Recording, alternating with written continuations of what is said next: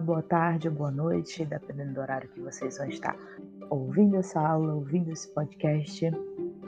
Então, gente, hoje a gente vai abordar né, um assunto que eu vejo assim que é, na maioria das vezes, né, é um dos preferidos dos alunos quando se trata de, de história, que na verdade é uma coisa bem diferenciada.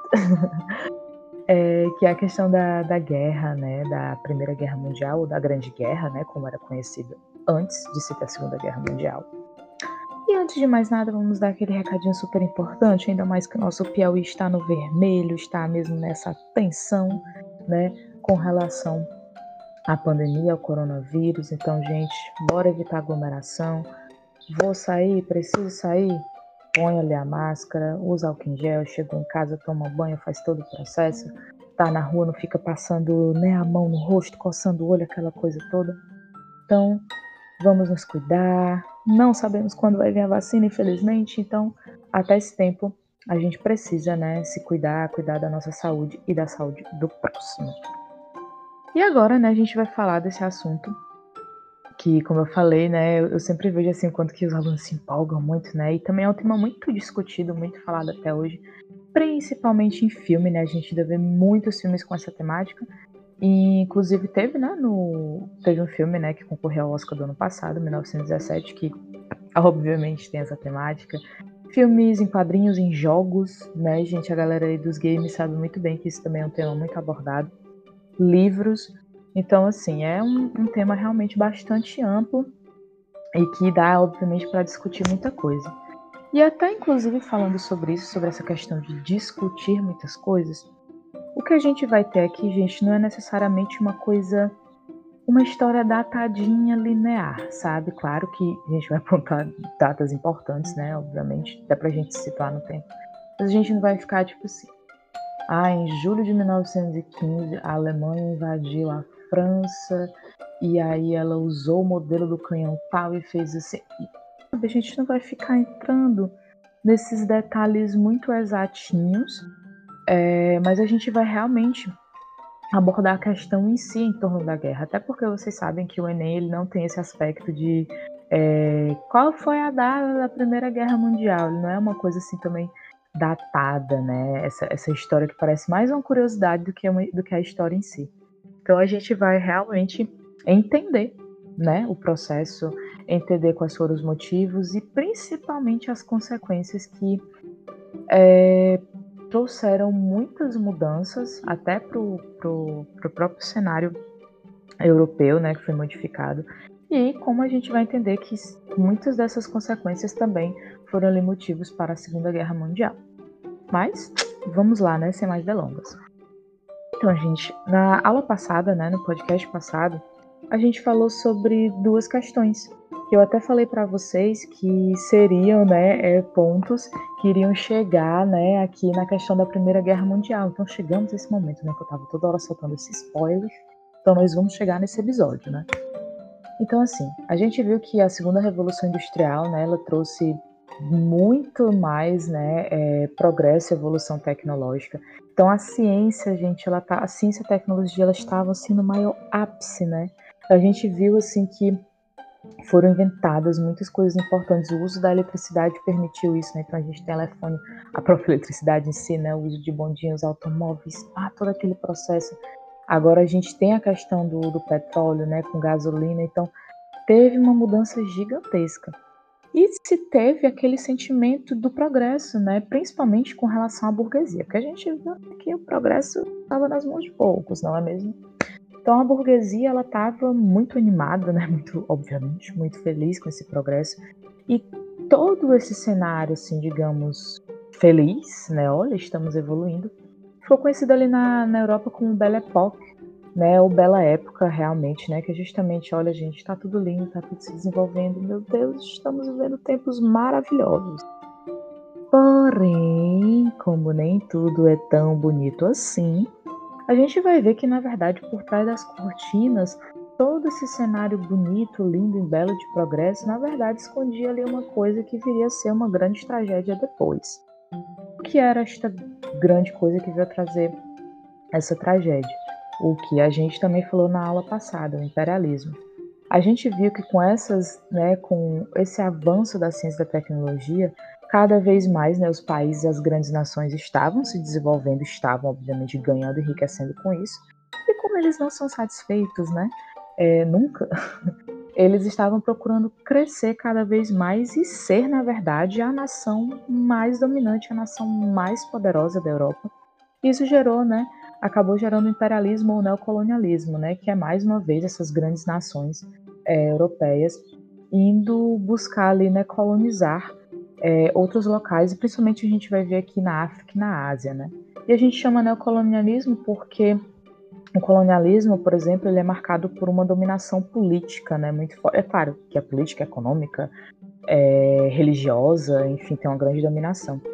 Mas a gente fala neocolonialismo porque, por exemplo, não necessariamente agora um país vai ter um domínio grande politicamente. Como, por exemplo, Portugal tinha um domínio político aqui no Brasil, né? A gente não era nada, a gente era o servo de Portugal. Portugal que dominava a gente politicamente. Aqui nesse novo cenário né, do século XX, desse neocolonialismo, desse imperialismo, é, eles não necessariamente vão ter aquele domínio político, mas eles vão estar ali né, dominando por trás, digamos assim. Então, por exemplo, eles chegam no lugar da, da África ou da Ásia, aquele local vai continuar tendo seu governo, só que comandado, né, pela nação que foi ali e lhe dominou. Essa é uma forma diferente de dominação, né, gente? Acaba que acaba sendo isso. Enfim. Então, o imperialismo, gente, na verdade, ele vai ser assim uma das grandes causas, né, do, um dos grandes motivos para que venha né, se gerar a Primeira Guerra Mundial. Então, esse sentimento né, dos países cada vez né, quererem mais crescer, serem os maiores, serem a grande potência, é, fez com que eles investissem né, na indústria bélica, né? Então, ah, eita, a Alemanha está crescendo ali, na Inglaterra, olha só. Então, que tal se eu investir um pouco aqui, né, numas ar nos armamentos, porque vai, né? Que, de repente, assim, como que não quer nada, eles me atacam, né? Então, eu vou ter como me defender. A desculpa era, era essa, na verdade.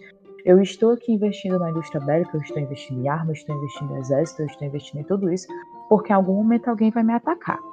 Então ficava, né? Essa faísquinha do lado pro outro, aquela tensão, aquela tensão, e esse período, inclusive, foi conhecido né, como é, é, foi uma paz armada, né? Então, assim, o que é muito contraditório, porque eles não chegaram ainda né, ao conflito, mas estava ali todo mundo preparando, né? O, preparando seu canto ali, preparando seu momento.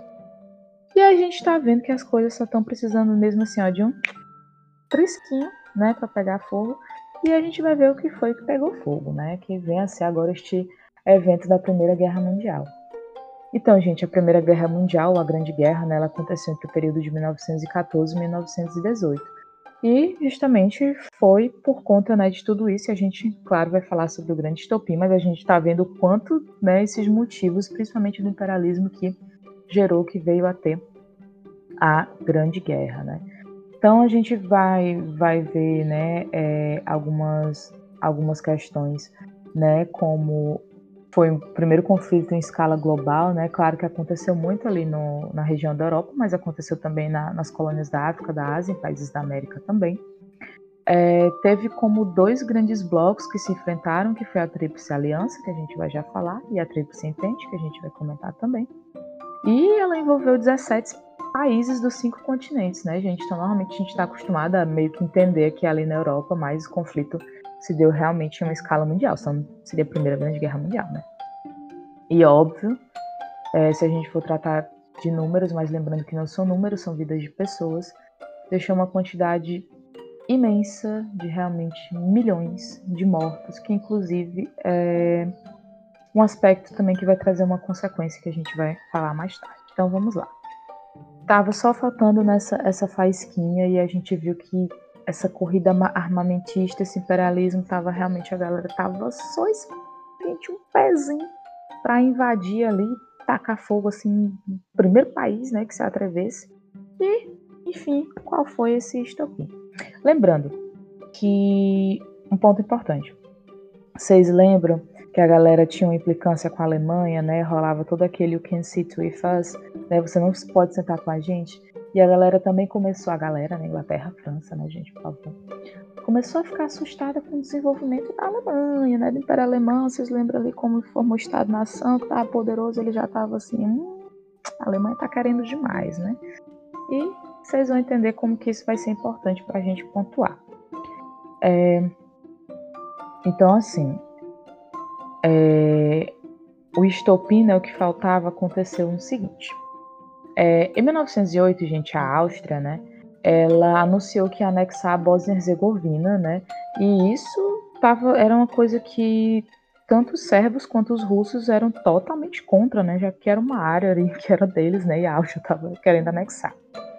E aí, né, ali o herdeiro do trono austríaco, o arquiduque Francisco Ferdinando, ele né, querendo ali mostrar para ter uma boa relação agora com os novos súditos dele, foi fazer uma visita ali, né, na região com a sua esposa. E no dia 28 de junho de 1914. E neste dia dessa visita dele para gerar uma boa relação, um estudante bósnio, né, gente, é, do país, né, do local que estava sendo anexado. Então, um estudante bósnio, ele assassinou Francisco Ferdinando e a esposa dele, né, em, Sa em Sarajevo, que era a capital da Bósnia. E aí, gente, este duplo assassinato era só o que o pessoal queria para dizer. Pronto. Agora, agora vai. Agora pegou fogo. Era só o que a gente tava querendo, né? E porque assim, eles só precisavam realmente, gente, eles só queriam realmente uma desculpinha, um motivo para começar. Então, ó, oh, para vocês terem ideia, era um lance ali, né, mais para a Europa Oriental, entre a Áustria, a Rússia, os sérvios, e o pessoal da Bósnia e Herzegovina, a galera, ah, Inglaterra, França, Alemanha. Oh, que interessante, né, gente? Então, poxa, mataram um homem ali, bora fazer guerra. Então, foi né, desse jeito que aconteceu. E aí, como se foi né, o desenrolar da, da, da Guerra Mundial. Então, a gente tem o estopim né, com o assassinato do, do Francisco Ferdinando e sua esposa.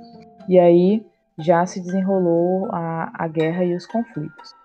Então, assim, os principais né, grupos eram dois, como a gente falou, que era a Tríplice Aliança e a Tríplice Entente. Então, gravem bem. A Tríplice Aliança, olha só, para a gente lembrar facinho. A aliança começa com A.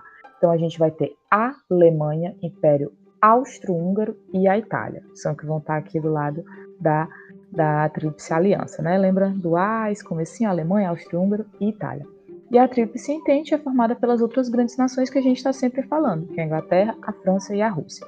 Então esses vão ser né, os principais ali, blocos de conflito, mas como a gente falou, foi uma guerra de escala mundial, outros locais vão é, ter o um conflito entre si, mas também baseado né, nesses, nesses dois grandes grupos. Então assim, no começo, gente, estava tudo bem equilibrado, meio que não tinha como dizer ali quem seria o vencedor. Porque, por exemplo, a Tríplice Entente, apesar dela não ter digamos assim, tanta força no exército, no chão, digamos assim, é, no mar, eles eram assim praticamente imbatíveis porque o exército inglês, o, a marinha inglesa sempre foi conhecida por ser assim invencível, desde sempre, não foi no período da guerra, desde que Inglaterra é Inglaterra, a marinha inglesa é simplesmente poderosíssima, então não tinha quem vencesse esse país no mar. Então a Tríplice Entente tinha essa vantagem né, do mar por conta da Inglaterra. Então, o que era, né, tipo, tanque de guerra, encoraçado, submarino, tudo isso a, a, a, Inglaterra dominava, né? E mais ainda por conta das inovações tecnológicas, né? Então, eles investiram bastante. Já quem comanda no chão, né, digamos assim, são os alemães. Os alemães também, né? Quando eles começaram a se desenvolver, eles, também lembrando um pouco da aula passada, eles, eles investiram muito no exército e eles tinham realmente um exército muito, muito poderoso, gente, uma artilharia muito pesada, com 78 divisões, e eles eram extremamente preparados, eles eram extremamente estratégicos, e é uma coisa que também vai continuar na Segunda Guerra Mundial. E aí o que é que os alemães fazem? Eles passam pela Bélgica, que já violando, porque a Bélgica se considerava neutra, então eles. Ai, gente, desculpa, mas é porque vocês estão no meio da França aqui, então. Que triste para vocês, né? Vocês que lutem, definitivamente. Então, assim, eles passam pela Bélgica para entrar na França e aí eles acabam realmente vencendo os franceses, né? E adentram ainda mais para chegar em Paris. O governo francês teve que se transferir para Bordeaux, na Batalha de Marne, né, no, no, conflito de Marne entre eles os alemães, e eles conseguem conter os alemães que tiveram que dar uma recuadinha, já que o, o, né, o exército francês deu ali uma respiradinha, né, para que a Alemanha não também chegasse dominando tudo. Logo, né, logo, logo após, depois, enfim, é, os franceses e os alemães eles firmaram posições que vai ser uma característica, uma característica muito grande na, na Primeira Guerra Mundial, que ficou conhecida como Guerra de Trincheiras.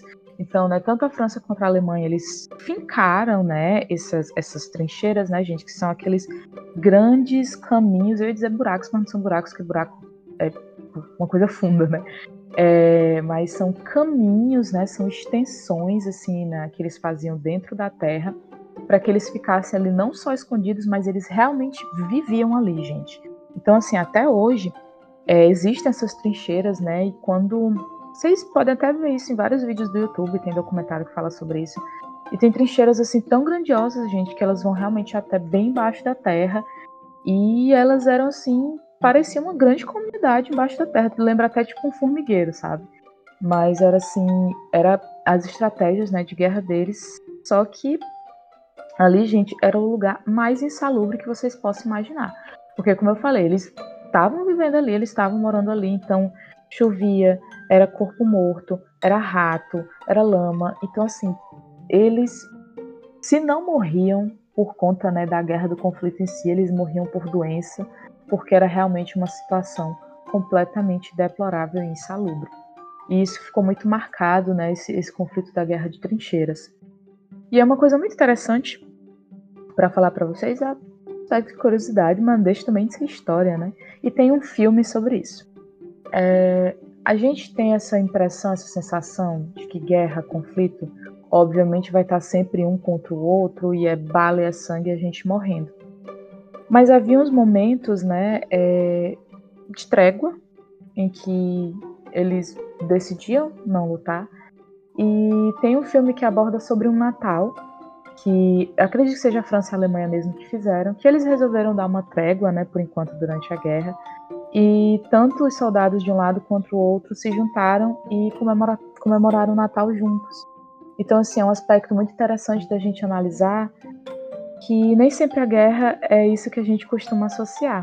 Até porque, se a gente pensar bem, boa parte dos soldados que estão ali estão porque eles estão sendo obrigados. Então, nem sempre eles estão querendo matar alguém ou morrer. E isso é muito interessante. Tem um filme sobre isso, tá, gente? É, sobre esses momentos de não guerra, né? de paz, de trégua na guerra. E, e também outro aspecto de curiosidade, podemos dizer assim, é que essa terra, né, que ficava entre uma trincheira inimiga e a outra, era conhecida como terra de ninguém, né? Porque você estava ali no meio, você não sabia de quem era, então era conhecido como terra de ninguém. Então, foram assim, né? É, é, os conflitos, e eu acho que vocês estão sentindo falta de um personagemzinho que tá sempre ali, né? Querendo entrar, querendo dominar, querendo fazer a parte dele. E é exatamente os Estados Unidos, né? Os Estados Unidos se mantiveram fora da guerra porque eles estavam muito bem é, emprestando capital, vendendo arma. Ah, gente, tá pegando fogo, eu estou dando a gasolina. Dando não, vendendo, né, gente? A gente tá falando dos Estados Unidos, que é um país extremamente capitalista e liberal. Só que em 1917, né, eles decidem né, é, entrar na guerra, entrar no conflito. Ah, é porque eles, sei lá, querem resolver. Não, gente, é, eles sempre vão ver um interesse, né? Eles sempre estão vendo uma coisa que vai fazer com que eles entrem, um investimento mesmo na guerra para eles entrarem. Então eles se unem né, ali com a Tríplice Entente e declaram guerra contra a Alemanha. E aí nesse mesmo ano, em 1917, a Rússia né, ela vai ter que sair do conflito porque estava acontecendo uma revolução lá dentro da Rússia, né? Eles não tinham como dar conta de estar acontecendo uma guerra e conflito dentro do país e ter que guerrear, né, com outros mil e um outros países, né? Então ele sai por conta da Revolução de 1917, que a gente também vai estudar sobre, que acaba derrubando o czar lá e implanta o regime socialista. Mas isso são cenas para os próximos capítulos. E aí, gente, tem esses conflitos, tem a entrada dos Estados Unidos, vai ter a, a, entrada do Brasil. Olha só, o Brasil sempre também foi. Não foi uma participação muito grandiosa, né? No, no, nos conflitos, mas tem a sua participação. Eles também entram no ano de 1917, quando os alemães eles afundaram né, é, no Canal da Mancha, um navio mercante brasileiro. E é até engraçado, entre aspas, isso, porque o Brasil tinha relações a Alemanha, a gente também vai ver isso, né? É, inclusive com ideias que posteriormente foram se desenvolvendo na Alemanha.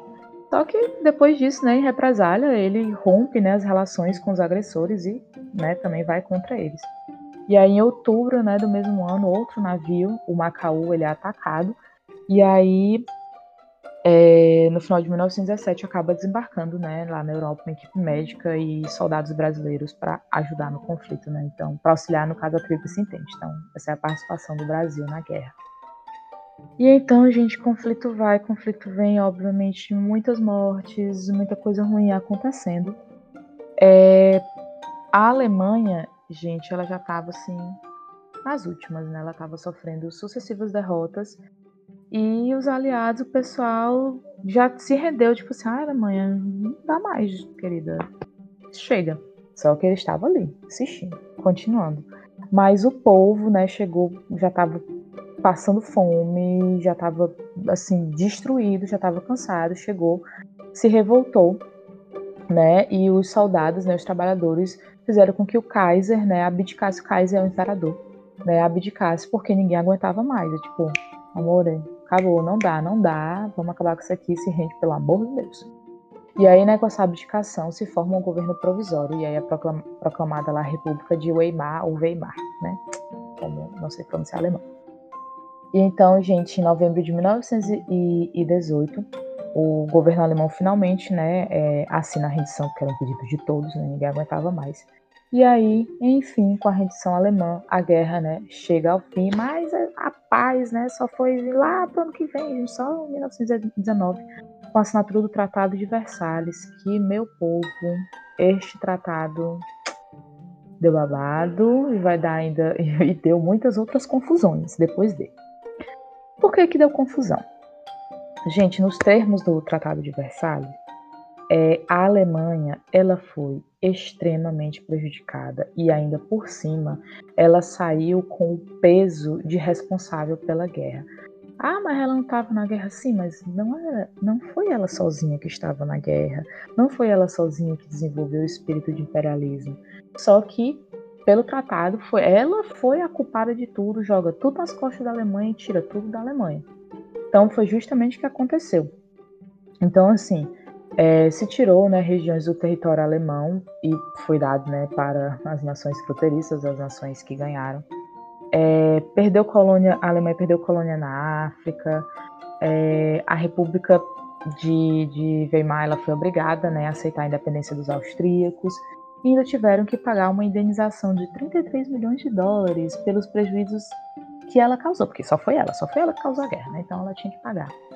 E aí, gente, a Alemanha com certeza saiu muito, muito humilhada.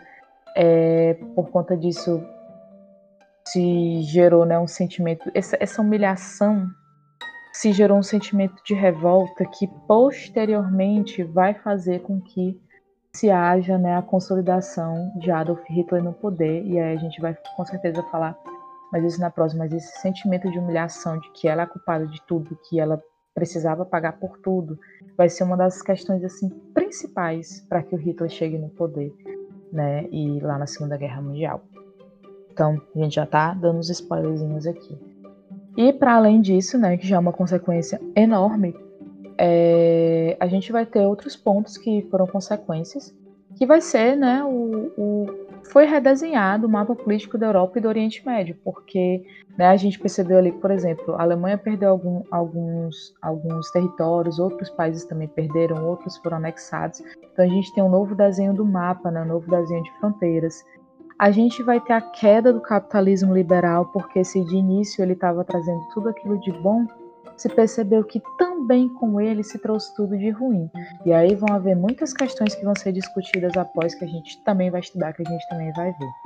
É, motivou a, a criação da Liga das Nações, que foi uma liga também que a gente vai estudar muito após, para tentar manter a paz. A gente vai ver, dando spoiler aqui, que eles não conseguiram muito bem, senão não teria tido a Segunda Guerra Mundial, não é mesmo?